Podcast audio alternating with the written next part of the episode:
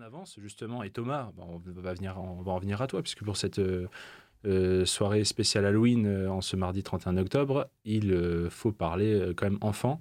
là, du coup, nous, dans le, dans le sport, on va plutôt parler d'enfants, de grands sportifs ou sportives. Oui, absolument. Je vous ai fait un petit topo, enfin voilà, deux, trois petits exemples sur les enfants de, de sportifs très connus qui ont réussi et d'autres pas trop.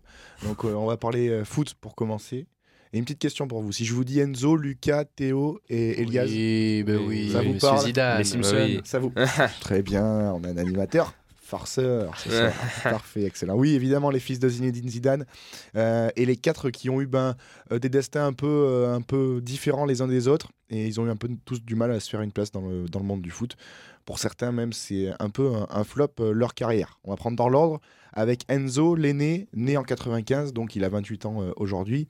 Il fait toute sa formation à Madrid, au Real, et à 16 ans, il a l'opportunité de s'entraîner avec l'équipe première du Real Madrid. C'était en 2011. Le coach des Madrilènes à l'époque, c'était Ancelotti. Ancelotti. Mais euh, il a joué son premier match avec les pros en 2016 seulement, donc 5 ans après, il y a eu un, vrai gap entre les deux. Il a donc euh, une cape en Coupe du Roi avec un but en prime pour son premier match, mais derrière, il n'y a aucune continuité pour euh, Enzo Zidane. Ah, mais du coup, ses stats sont folles. Ouais, ses stats sont folles. il marque sur un corner oh. Alors, je ne suis pas allé revoir le match, mais il joue en Coupe du Roi et son premier match, il marque un but. Donc c'était pas mal pour commencer sa carrière à, Madrid en équipe première. Euh, mais après, il a du mal vraiment à, s'imposer. Il passe euh, par plusieurs clubs en deuxième division espagnole. Et puis, il atterrit à Rodez en Ligue 2 à l'été 2021. Pourquoi Rodez? Parce que sa mère est de Aulnay-le-Château, donc pas loin de, Rodez en Aveyron. Son père, il est actionnaire euh, minoritaire du, RAF. Et puis on se dit que c'est bien pour lui parce que ça peut être euh, un, bon compromis de revenir un peu euh, aux origines familiales dans un petit club, un club familial à, Rodez, ça peut peut-être le faire. Mais il joue à peine 400 minutes sur la saison 2021-2022, c'est rien du tout. Il convainc pas à, Rodez, même son attitude est, assez déplorable selon pas mal de, de gens au club. et fin 2022, il signe donc à Fuenlabrada en troisième division en Espagne. Cette saison, il est sans club, donc euh, c'est un peu compliqué pour, euh, pour Enzo Zidane et on espère pour lui qu'il pourra rebondir. Mais pour l'instant, en tout cas, dans les quatre frères, c'est celui qui a la trajectoire un peu plus difficile. Lucas, le deuxième de la fratrie, il est né en mai 98 quelques semaines avant que son père euh, marque 2-3 buts importants dans l'histoire du, foot français. Vite fait. Hein. Mais léger, léger, léger. Euh, lui aussi, il a pigé euh, Lucas donc, pour l'équipe première du Real Madrid, avec notamment deux titularisations en Liga en 2018 et en 2019. Il passe au Rayo Vallecano, il est titulaire au poste cette saison à, à Eibar, donc il est gardien hein, en deuxième division. Il a 25 ans et il peut espérer une, une carrière assez intéressante, Lucas Zidane. pourquoi pas revenir déjà en première division en Espagne et euh, dans, un, dans un autre temps, euh, pourquoi pas s'exporter.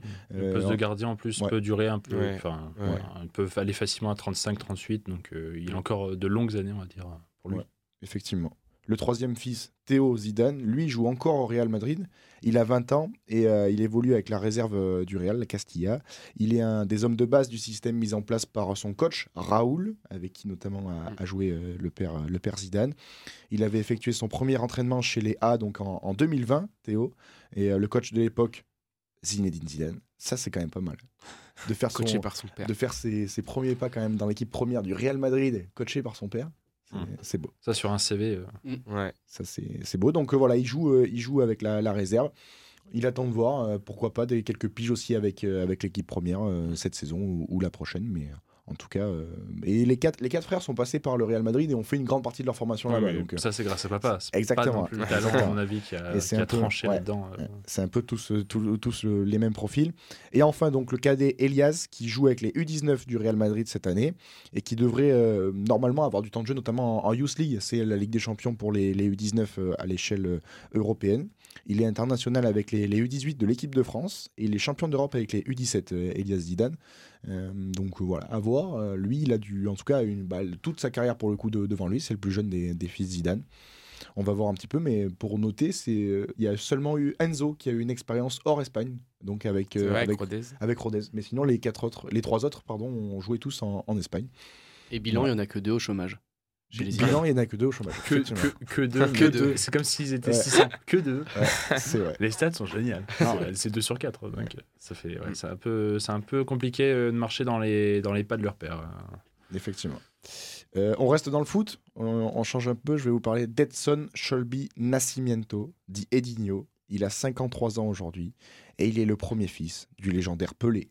Ah. Et c'était pas facile pour lui de, grandir et de se faire une place dans, le sillage de Pelé parce que évidemment bah, la stature, la carrière et, tout ce qui tournait autour de, Pelé, gardien de but, euh, il est euh, Edinho. Il a une carrière honorable au Brésil parce qu'il compte euh, bah, quasiment 150 matchs avec, avec Santos, le plus grand club brésilien.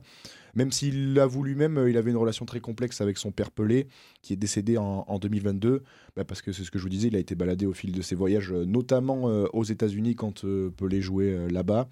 Et le fils a eu du mal à avoir une vraie relation euh, père-fils. Je vous invite d'ailleurs à aller lire. Il y avait un très bon papier de, l'équipe qui, euh, qui retraçait un petit peu le, parcours de, euh, à ce sujet-là. Au début des années 2000, il entame une carrière d'entraîneur à, Santos comme spécifique gardien, puis adjoint donc de, de l'équipe première. Mais en 2014, il est accusé de trafic de cocaïne et blanchiment d'argent. Donc ça met un petit coup de frein quand même à sa carrière d'entraîneur. T'es sûr que c'est fils de Pelé ou fils de Maradona? Ah ouais, non, c'est fils de Pelé. On peut confondre. On peut confondre, effectivement. Mais il prend euh, quand même 33 ans de prison, puis finalement 12 euh, en appel. Ouais, Pareil, la réduction, la, réduction, la fameuse. on en est encore là. De la prison en Amérique du Sud. c'est gratifiant de fou. C'est ça. Et donc, il prend 12 ans euh, en appel. Il a, été, il, a admis quand même euh, être dépendant aux stupéfiants. Et faut, il a aussi avoué que sa relation avec, amicale avec l'un des barons de la drogue au Brésil l'a pas forcément aidé, euh, notamment au moment d'être d'être jugé. C'est une belle manière d'enrober le truc. Effectivement, effectivement. On va dire que c'était un peu compliqué pour lui. Il avait des relations et des fréquentations un petit peu hasardeuses. Il a purgé sa peine maintenant, aujourd'hui, et il veut poursuivre sa carrière d'entraîneur soit, il a raison, conscient de, l'héritage malgré tout qu'il a apporté, parce que c'est pas rien, il a quand même euh, ben, son père qui est euh, une des légendes de, ce jeu-là, donc il a beaucoup de choses aussi à, perdurer euh, de ce côté-là. Il veut aussi prendre le contrôle de la fondation Pelé pour ben, alimenter la mémoire de, son père, donc voilà, il va continuer d'être sur plusieurs fronts. Edigno, mais c'est vrai que c'est pas facile quand même. Hein, pour, pour lui, il a dû se perdre, ça n'a pas dû être franchement évident hein, d'avoir un père comme Pelé. Même, il n'y avait pas papa à la maison. Quoi. Puis euh, Pelé, euh, un peu aussi reconnu pour son talent inné, comme s'il était né avec un ballon au pied. et Digno, c'est sûr que peut-être s'il n'a pas eu une enfance enfin un peu compliquée, a priori, à suivre, en tout cas, son père, à, être faire selon son père, peut-être que, que, lui aussi, peut-être par manque de travail ou du, tu vois, de, juste d'être posé dans la vie, d'avoir juste une passion, puis d'avoir un peu plus d'argent, un peu plus de de luxe, peut-être que ça l'a pas trop, euh, ça l'a pas forgé autant que son père et surtout dans ces années-là, je veux dire. Et son père l'avait aussi un petit peu renié forcément parce que oui, en plus, avec euh, avec ses, ses, différents et ses, ses petits problèmes, euh, on va dire extra sportifs notamment, Edinho, c'était son père avait un peu de mal à, l'accepter aussi. On change de sport. Mais c'est pas facile non plus d'être le fils d'un septuple champion du monde. Mick Schumacher est né en 1999 à Vufflin-le-Château en Suisse et il a choisi d'être euh, pilote automobile, comme son père. Mais euh, le nom Schumacher est également euh, dur à porter, à tel point que Mick fait ses débuts en karting sous une fausse identité, Mick Betch. Et on remercie maman pour le nom de jeune fille, bien sûr, qui prête à cette occasion et qui est un peu plus discret que le nom Schumacher. Il débute en, 2008 donc en, karting et il devient vite un crack en 2014, il devient vice-champion du monde de karting sous le nom euh, Mick Junior. Il a encore changé euh, entre temps. Vraiment, c'est un rappeur. Il c'est effectivement, effectivement, il a mûri, on va dire ça comme ça. Et l'année d'après, donc, il prend vraiment le nom de, son père et il fait ses débuts en 2015 en Formule 4 euh, allemande. Il enchaîne en, Formule 3 et décroche sa première victoire à, Spa-Francorchamps, comme son père en 92, mais lui qui était en, Formule 1. Il enchaîne avec la Formule 2 en 2019, Formule 1 en 2020 avec euh, As. Et en deux saisons de F1 avec l'écurie américaine, il ne termine que deux fois dans les points sur euh, la grosse quarantaine de Grands Prix qu'il a, euh, qu'il a disputé. Cette saison, en, 2023, il est pilote de réserve chez Mercedes, Mick Schumacher. Plusieurs bruits de couloir l'annoncent dans le championnat du monde d'endurance, notamment pour l'année prochaine. Mm. Mais là, pour le coup, lui, c'est vraiment compliqué de, de, faire rebondir sa carrière. Il y a eu deux saisons en F1, mais là, c'est compliqué. Bah, après, euh, être fils de ne garantit pas un, talent dans, ah un, dans, un, sport ou dans un autre. Donc euh, bah, voilà, c'est un sportif comme plein, plein d'autres euh, existent qui n'arrive pas pour l'instant à faire sa place et n'arrivera sans doute jamais à faire sa place au plus haut niveau en Formule 1 du moins. Voilà. Il y a peut-être une chose en tout cas qui est, qui est un peu particulière avec ce monde-là, surtout la Formule 1, c'est que notamment pour les débuts, même on parle de Formule 3, 4, même en karting, euh, on, a eu les témoignages d'Esteban Ocon, de Pierre Gassi, qui sont de familles beaucoup plus modestes, euh, normandes. Il euh, faut mettre de l'argent. faut mettre, faut avoir des sponsors, faut avoir la, notoriété. Donc là, grâce au nom de papa, l'avantage c'est que lui, il a pu au moins avoir l'avantage de tracer sa route euh, très facilement, de se faufiler, alors que, que d'autres ont un peu dû cravacher, ont dû avoir des parents. On parlait de Jules Bianchi avec Charles Leclerc, mm. même si euh, Leclerc est monégasque, c'est tu vois, c'est pas donné à tout le monde non plus de faire son trou dans le kart international pour ensuite être vu et avoir la visibilité pour faire de la Formule 4, 3, 2, 1. Donc lui, au moins, il a pu euh, sortir son nom quand il voulait. Et, je pense qu'il n'a pas eu trop de difficultés à avancer euh, dans ce sport-là. Ouais. Peut-être que ça l'a réconforté aussi. Oui, c'est sûr. Le, talent n'est pas. C'est sûr. Mais son nom, c'est ce que tu disais, Hugo, son nom lui a peut-être offert une place dans un premier temps et l'a un peu pistonné. Mais après, euh, c'est bien que ça se joue à la loyale, c'est bien que ça se joue ah sur bah le talent. Après, euh, il, a, il, a, réussi quand même à ah venir jusqu'en Formule 1. D'accord, euh, faire partie des 20 pilotes ah qui font partie d'un championnat de Formule 1. les contacts de papa ont peut-être dû Le départ, c'est toujours la même chose, c'est la question égalité des chances, machin. Il part au début avec un, avec un avantage et derrière, après, il, faut, il, fait, il, prend la bonne piste et derrière. Si je dis pas de bêtises, il fait la paire avec Nikita Mazepin au début et il faut savoir que c'est aussi en lien avec leur gros sponsor de l'époque mm où ils avaient euh, bah, le milliardaire russe Mazepin qui a, qui a glissé son fils. Et à côté de ça, il y avait le côté allemand où il y avait des gros sponsoring allemands. Et ils ont dit il nous faut un pilote allemand en mode égérie. Et c'est pour ça que quand Mick Schumacher est parti, l'idée Hülkenberg est arrivée rapidement, puisqu'il fallait pour garder ce sponsor-là, il fallait quand même mettre la notoriété allemande dans l'écurie. Et donc, ils ont gardé un pilote allemand par contrainte, en gros. Voilà. Parce que Mazepin, après, il s'est retiré avec le conflit euh, russo-ukrainien. Donc, ils ont pu prendre euh, Magnussen. Mais, ce qui était pas bon, surtout Mazepin. Il finissait pas une course. C'est une autre histoire. aussi, un, fils d'eux, mais, euh, mais du coup, on avait une belle paire de fils d'eux. Et, euh, mais Mazepin, euh, père, pas grand sportif, mais riche. quoi. Comme Lance Stroll, hein, finalement. Oui. C'est pareil. C'est vrai. Mm. Comme Carlos Sainz. Même si son père a beaucoup plus réussi, pour le coup. Et Carlos Sainz réussit plutôt.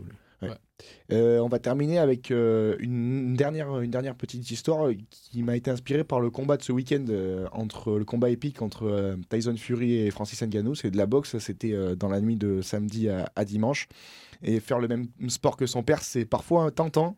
Leila Ali a 35 ans. Elle est l'une des neuf filles de la légende de la boxe, Mohamed Ali. Elle a choisi de pratiquer le même sport que son père malgré le désaccord total de Mohamed Ali qui était vraiment contre et disait qui voulait pas voir sa fille là-dedans parce que trop dangereux, parce que trop de contraintes. Euh, malgré tout, Leila commence la boxe à, 18 ans. Elle fait son premier combat en, 99 à, New York devant 3000 personnes. Et elle choisit euh, la boxe anglaise comme son père et elle bat son adversaire en, 30 secondes pour son premier combat. Donc déjà, c'est donne le ton. Elle enchaîne 8 victoires derrière de suite elle commence forcément à se faire une petite réputation. Et elle va côtoyer, elle va euh, croiser le chemin d'une autre fille d'eux.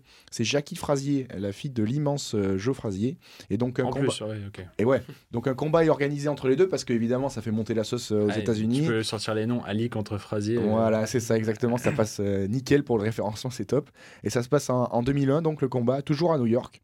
Un combat, bien sûr, en, Mondovision, remporté par la fille Ali à la décision des juges. Là, pour le coup, le combat a duré beaucoup plus longtemps, pas seulement 30 secondes. Euh, donc, jackpot hein, sur le, fond et la forme, une soirée parfaitement réussie. Leila Ali, elle a été plusieurs fois championne du monde. Entre 2002 et 2007, elle a gagné tout ce qui était possible dans sa catégorie des, poids moyens. Et elle n'a jamais connu la défaite avec 24 victoires en autant de combats. Elle prend sa retraite en 2007 après une dernière victoire par KO lors d'un combat organisé en, Afrique du Sud, à Johannesburg.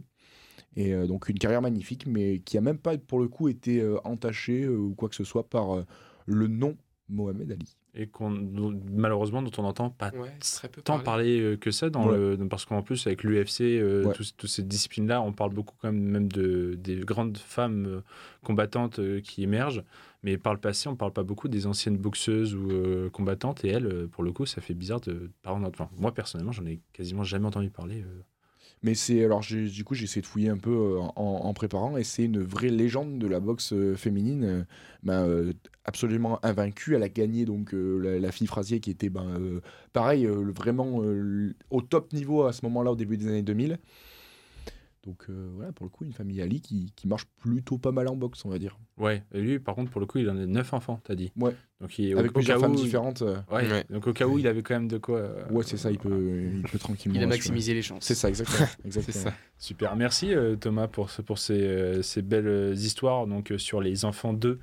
Euh, belles histoires de famille. Ouais, belles histoires de famille au contraste, forcément. C'est ça la magie du sport, c'est que t'as beau être fils d'eux, t'es absolument pas assuré de quoi que ce soit.